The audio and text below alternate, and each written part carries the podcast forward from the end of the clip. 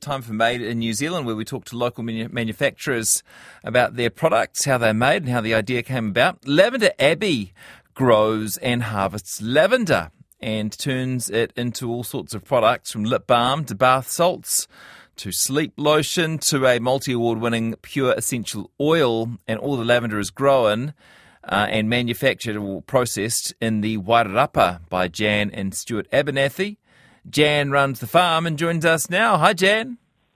Hi, Jesse. How are you? Good, thank you. Now, how did you become a lavender farmer? Oh, um, well, it was a bit of a um, change from being a city girl, and yeah. I just, we decided to move to the country. Um, the the farm had um, just been someone had planted a little bit of lavender in in the field that I saw on the advert of the house. Yeah. So I looked at that and I thought, oh yeah, that looks like a house for us. so um, we came and had a look, and yeah, it was the house for us. And then from then on, we I started making some products, um, just few bits and pieces, just pottering around because I had a full time job. Mm. My husband had a full time job, so I was just doing it as a hobby, and um, yeah, it just became more and more something I really love to do. So I decided to stop work and do it full time. How much land have you got planted in lavender? Oh, it's not a big patch. Um, we've got about 4,000 plants, um, a variety of English lavender and French lavender. Um, our property is seven and a half acres, and I think you know the lavender is probably only about three quarters of an acre. Mm-hmm.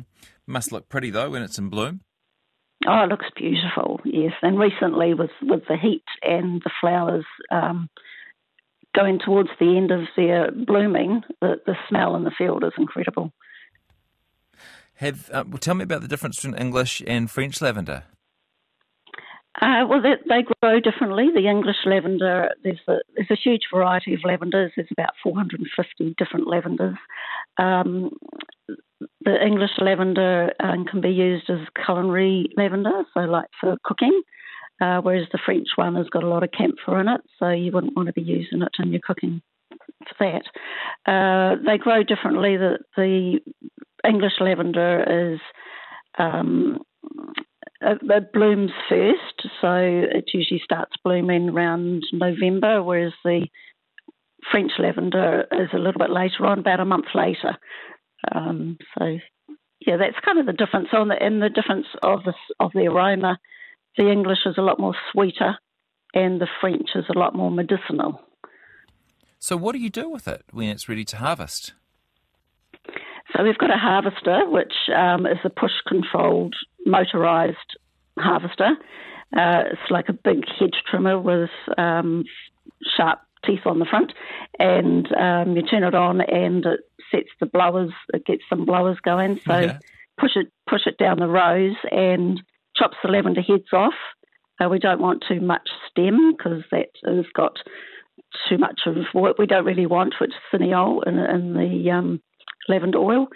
So we just try and get a little the head itself plus a little bit of stem, and then we put it along, it blows it all into a bag, and then once the bag's full, we pull it and put it into wool sacks, and um, then we do the whole the whole harvest, which takes generally about four hours to do our French lavender, and then we're ready to take it over to Kapiti for distillation.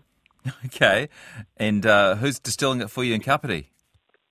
Um, so we go over there to um, the lady in Te Um, she's got a big still there, and she distills for a few of the other lavender growers in the Gosh. association. Yeah. What's that process like? Um, oh, it's it's great. Yeah. Um, I, mean, I don't do the heavy lifting. That's what my husband's for. Yeah. He's got to um, lift it all into the um, into the vats and um, put it into the still, and then he's got to um, get the next one ready. So it's a, it's kind of quite a big process. So you only um, distill it for about 25 minutes. So it's kind of on the go all the time, and I just sit there and have a cup of tea and relax. but what can you describe that distilling process? What is actually happening in there? So um, it's got a boiler, a really big boiler, which which puts steam into the bottom of the still, yeah. the still pot. So the steam goes up through the flowers and um, breaks down the florets, and that's when the oil um, goes through the condenser, oil and water goes through the condenser and cools down, and um, then you've got your separation between the, the lavender oil and the lavender water, which um, we also use as a, that's actually a linen spray. So none of it's wasted, and we also, at the end of the day, take back all the spent flowers, the ones that we've taken all the oil out of, and we put them all around our trees as mulch. Um, have you ever visited the um, the famous sort of lavender growing areas of Provence and, and Europe? Oh yes, yes, that was one of my dreams. And in 2018, um, we were lucky enough to go over to Provence oh. and see the lavender with the sunflowers, and we spent five weeks in Provence, which was just amazing. Wow. Yeah, yeah they're pretty Incredible. special, eh? Yeah. Yeah, and when you know you can stand in the field and just do a whole 360 and all you can see is lavender. Huh. Whereas ours, ours is just a wee tiny little patch compared to that. yeah. You have plenty of bees? Yeah, we don't have bees ourselves, but um, the bees come from miles, miles around. Um, there's so many bees in the lavender field at this time of this time of the, you know, when all the florets are out. Um, yeah, millions, millions. I'm sure there's millions out there. Yeah. And you ever have any particular setbacks or, or challenges with the business and with growing lavender? Only just a couple of um, weather weather problems. This year we had a um, frost in the beginning of November when all the flowers are just starting, mm. so that that eliminated our first lot of flowers completely. Um, after that, it takes two three weeks for them to grow again, so it put us put us behind for probably about three weeks of opening for our picking days. And um, yeah, last the previous season was also a struggle because of the weather was pretty bad with the easterlies and the rain from Gabrielle and all of that. So yeah, that was a bit of a disaster that previous yeah. season. Okay, so you're at the mercy of the weather, like any farmer is. By the way, if you yep. open your door, can you smell it? Yes, yes, definitely. And you're not sick of it yet? No, I love it.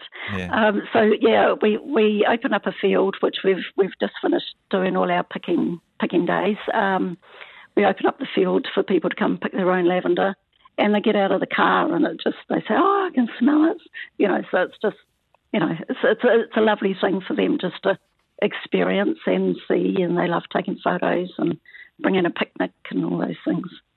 What does the future hold for your business then? Oh, oh, yeah. all of the good stuff. Yep, just just um, growing it even more. Um, this year has been our busiest season ever with visitors um, and selling our products. So um, nothing hugely planned. We just kind of knuckle down and um, carry on with what we're doing, and um, just hopefully try and change a few things, do things a little bit better um, yeah. You, you, are treating it some, somewhat as, a, as well as being a manufacturer, but treating it as a bit of a tourist attraction as well. You're doing like picnics and things. Yes, that's right. Yeah, um, we started. We've just started doing some luxury picnics for couples this year.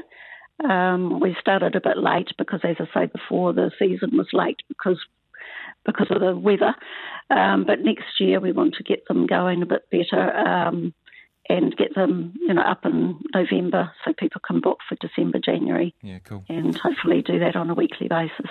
Jan, thanks for telling us all about it. Good luck with the business. That's all good. Thank you very much. Jan Abernethy, who with her husband Stuart is manufacturing oil out of lavender flowers in the Wairarapa.